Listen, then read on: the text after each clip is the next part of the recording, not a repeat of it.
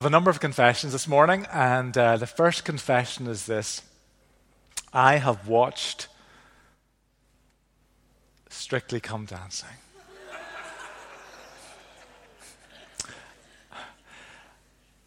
Not just five minutes here or there. I haven't watched, I have watched entire episodes of Strictly Come Dancing. It's funny. Well, it's funny. mixed reaction. First service, I got applause. Here, I got boos and then applause. So, interesting response. And I think there's a bit of a gender divide there in terms of that. Um, now, I should say that the reason why I've watched whole episodes is because Susan and Emily love to watch Strictly Come Dancing, and I love to sit with them. Yes, absolutely, it's true. And I should also say that I have recently reached saturation point. I've had all the spray tans and sequins that I can cope with, and so I have actually taken myself off to another room now.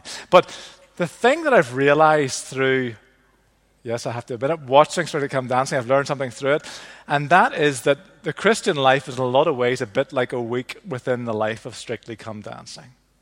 See, at the start of the week, the celebrity in the duo doesn't have a clue how to do the dance, whether it's the foxtrot, the quick step, the tango, whatever it happens to be, they don't have a clue.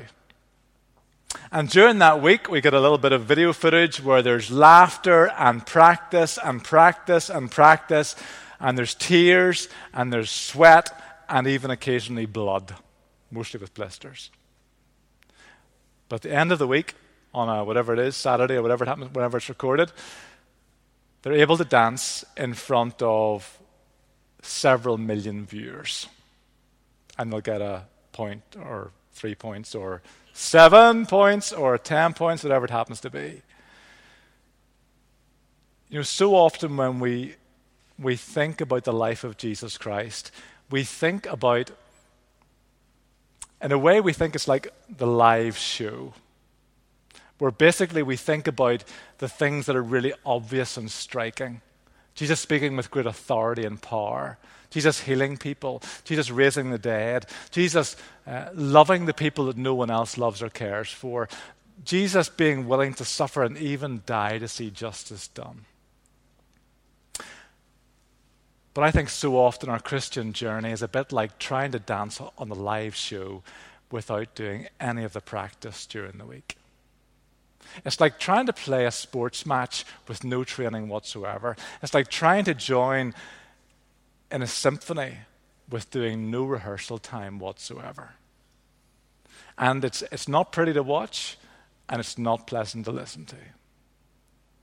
And the reason is because you know, we know so little about the life of Jesus Christ.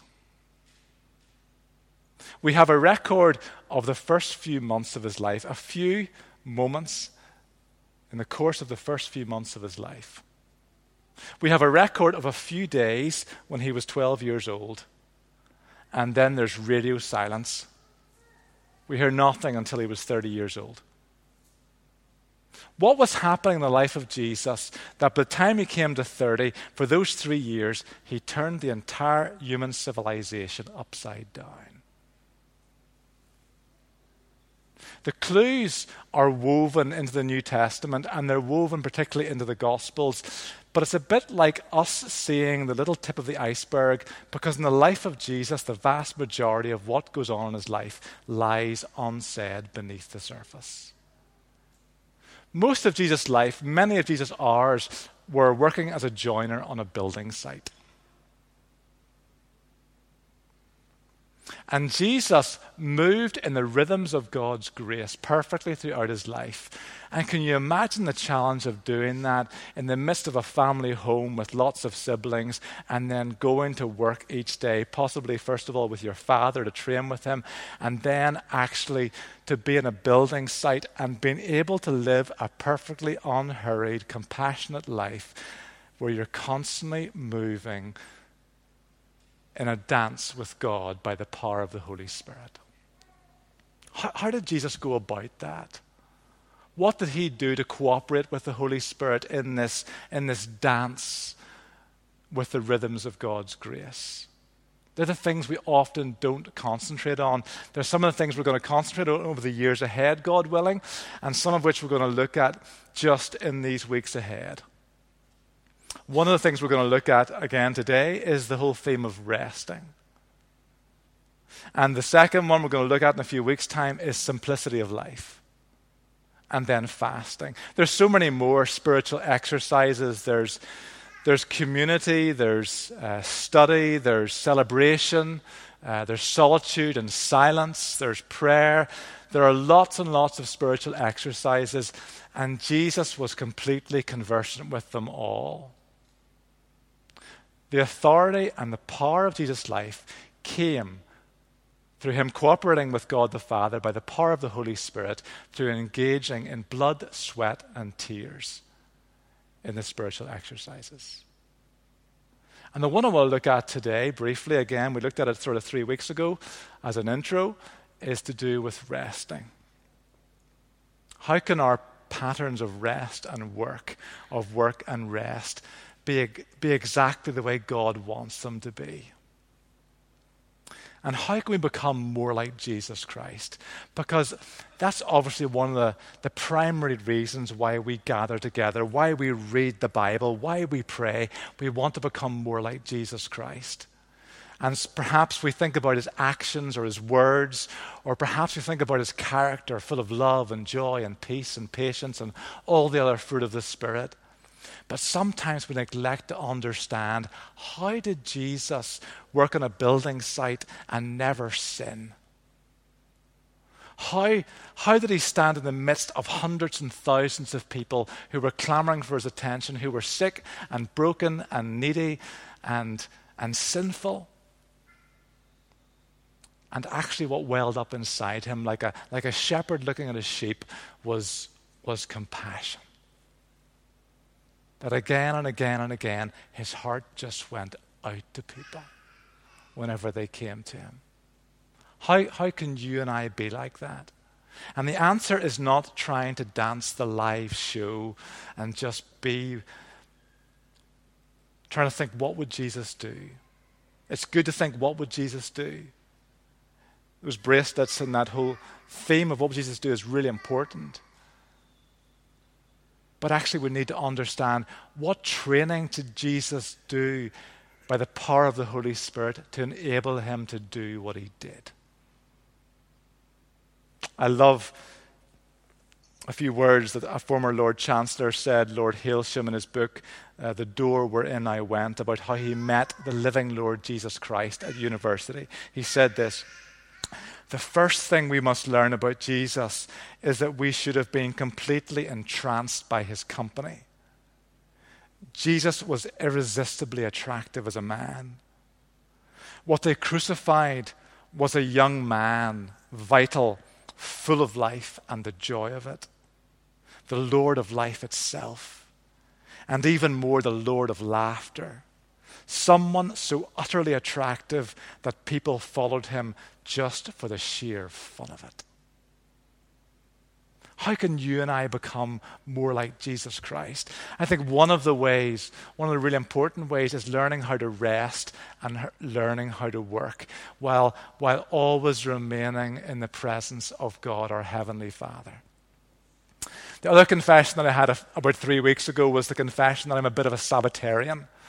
And uh, that's not part of the zodiac thing, by the way, just in case you're wondering. Uh, Sabbatarian is, uh, is someone who sort of sees value in Sunday being a day of rest. But the reality is, as we talked about three weeks ago, is that Jesus Christ is our Sabbath rest. That Jesus Christ is the fulfillment of the Sabbath command. That of all the commands, there is one that has been already fulfilled and that is the one on Sabbath, because Jesus Christ is our Sabbath rest. And so, as Christians, we're not required to treat our Sunday in the same way as Jews treat their Saturday. But we also noted the fact that God's creation has rhythms of rest and work. And we need, I de- think, desperately as society to find, to rediscover the rhythms of God's grace in rest and work. So when God, the Creator, brought into being creation, at the end of the first chapter of the Bible, it talks about that God saw all that He had made, and He saw that it was very good. And it was evening and it was morning the first, sixth day. And on that sixth day, God created human beings. What was the, what was the experience of Adam and Eve on the first full day of their lives? It was the seventh day of rest. Our primary calling is to rest in the presence of God. As human beings, whether we're working or resting, our primary call is to be in Christ and to rest in the Sabbath rest of God. And we gather together on the first day of the week, the day of resurrection, our Sunday, because we want to encourage each other to dwell in the place of rest. This morning in our communion service, we celebrate the fact that Jesus Christ died for us.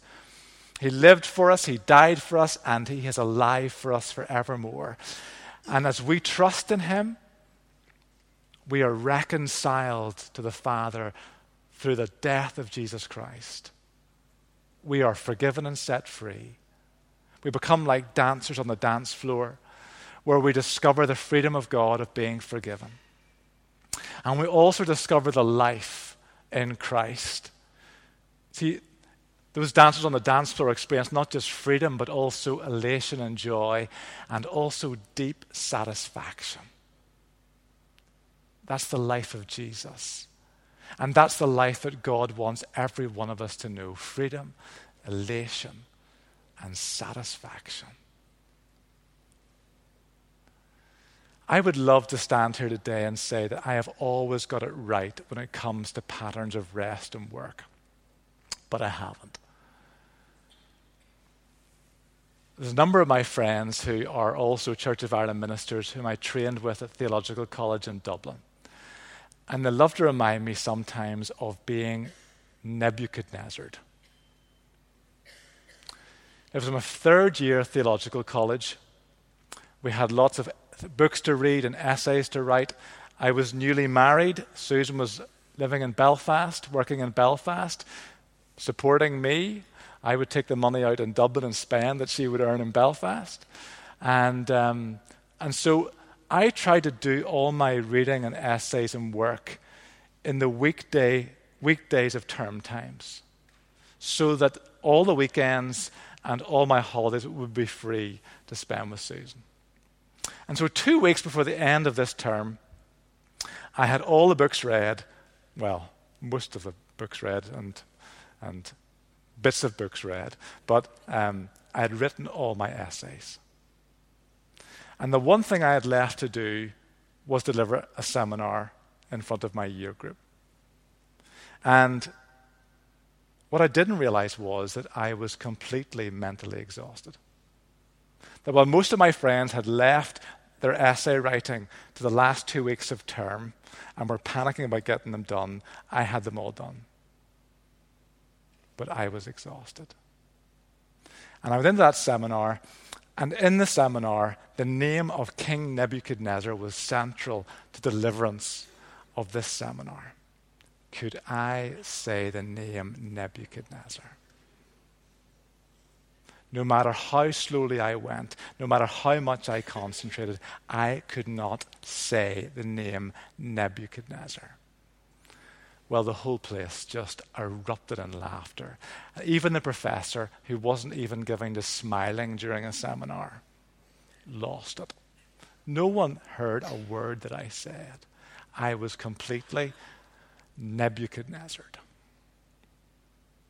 The thing I've discovered in my life in walking with Jesus Christ is that this whole theme of rest and work needs not just weekly vigilance and planning and preparation, but daily vigilance, planning, and preparation. You see, I've discovered that on the one hand, resting well and working well leads to freedom, elation, and satisfaction. But not resting well damages my soul, my body, my spirit, and my mind, and it damages my family. It damages my marriage. It damages my friendships. And I imagine for most of us, if not all of us, we have discovered what it looks like to damage people around us and damage ourselves by not having good rhythms of work and rest. So, this is really, really important. So, what does it look like for us to have like a, because I think there's still very much to be said for taking a 24 hour period of rest in the middle of every seven day period. We might say, well, there are particular challenges for me. I, uh, I have small children. Uh, I run my own business. Um, I know that uh, there are many busy lives. But I also know if we don't get this right, we will damage the businesses and the people that we're actually trying to spend time with. Because when we're with them, we'll not really be with them at all. For Susan and I, Friday is our day. It's our day of Sabbath. It's our day. Sabbath means to cease. It means to stop. It means to stop from paid work and unpaid work. And so for us on a Friday, we try and guard a 24 hour period. We don't always get it right, but we try and guard a 24 hour period where we don't read emails, we don't answer the phone, uh, we don't plan meetings, we don't go to meetings, um, we don't pay household bills, we don't do DIY, it's no big deal for me, uh, we don't do shopping. We avoid anything that for us feels like work.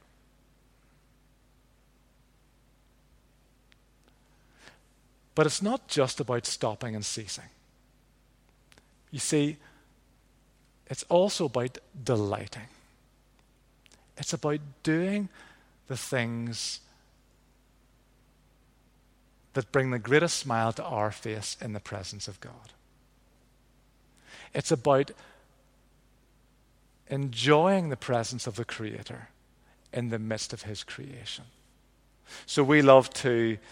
We love to go for walks. We love to go for walks in creation. We love to go for walks near the sea. We love to go for walks near trees and plants and flowers. We love to eat delicious food.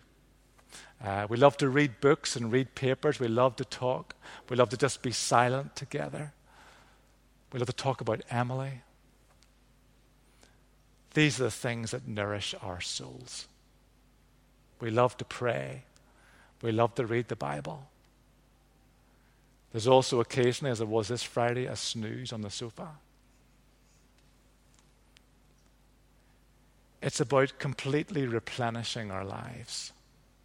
And it's not about replenishing our lives and recuperation just so we can work more effectively on the other six days.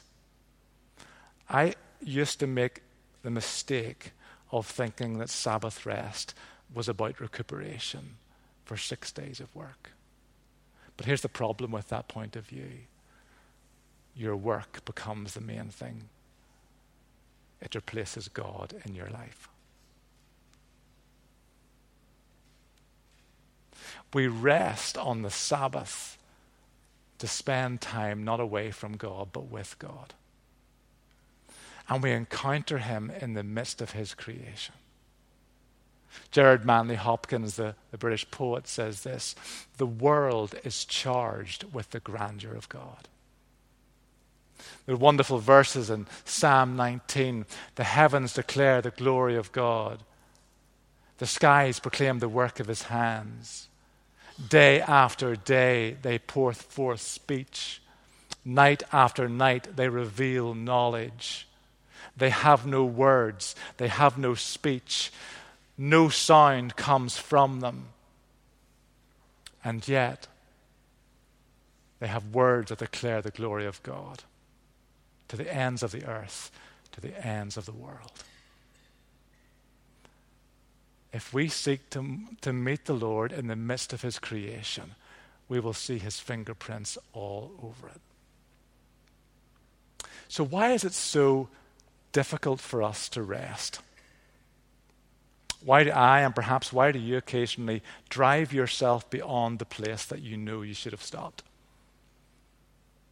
Well, the reality is because we're afraid of what we'll see if we stop, which is why we find it so difficult to rest, where we seek to find our satisfaction in things other than God. It's this whole area which we deal with today in this communion, which is God dealing with our guilt and shame.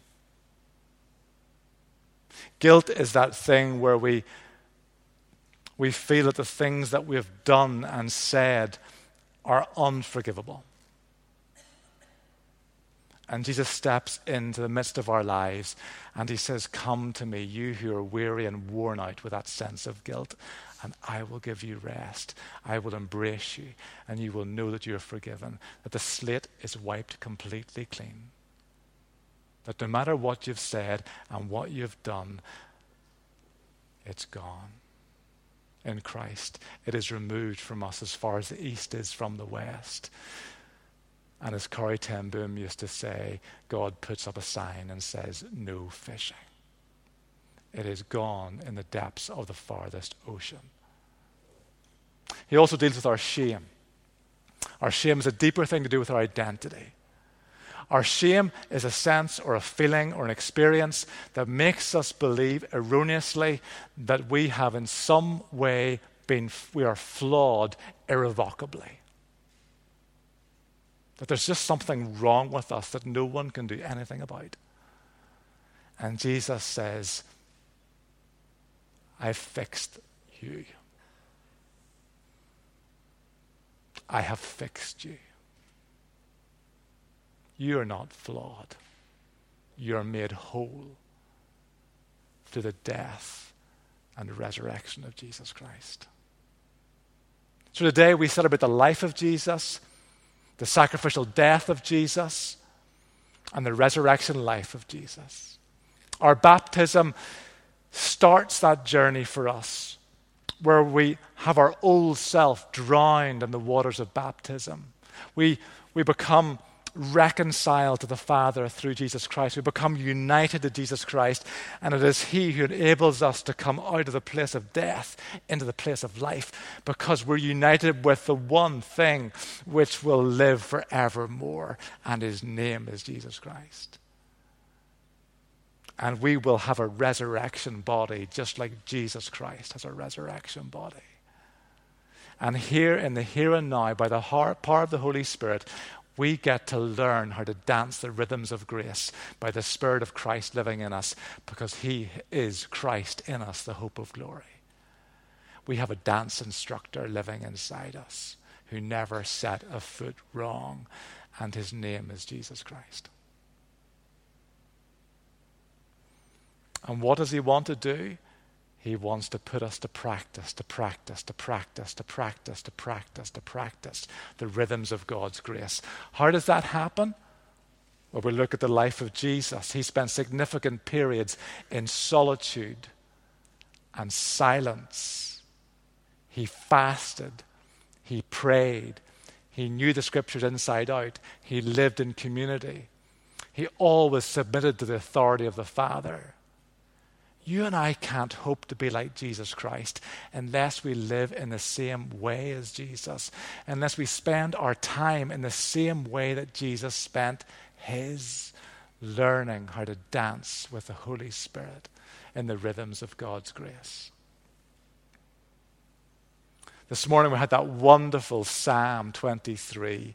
And in a way, that's a bit like the theme tune for our dancing. It's, a, it's it's maybe the best known song in the whole world, the best known song in the history of the world. A song written by a shepherd, a shepherd boy who became king. A shepherd boy who understood what it looked like to look after vulnerable, harassed sheep. And so, in a way, it's a bit like the song of the shepherd it's a bit like our approach to the Good Shepherd, Jesus Christ. And it speaks of what it feels like to live a life of freedom and elation and satisfaction. The Lord is my shepherd. I have everything I need. He makes me lie down in green pastures. He leads me beside quiet waters. He restores my soul. He leads me in paths of righteousness for his name's sake.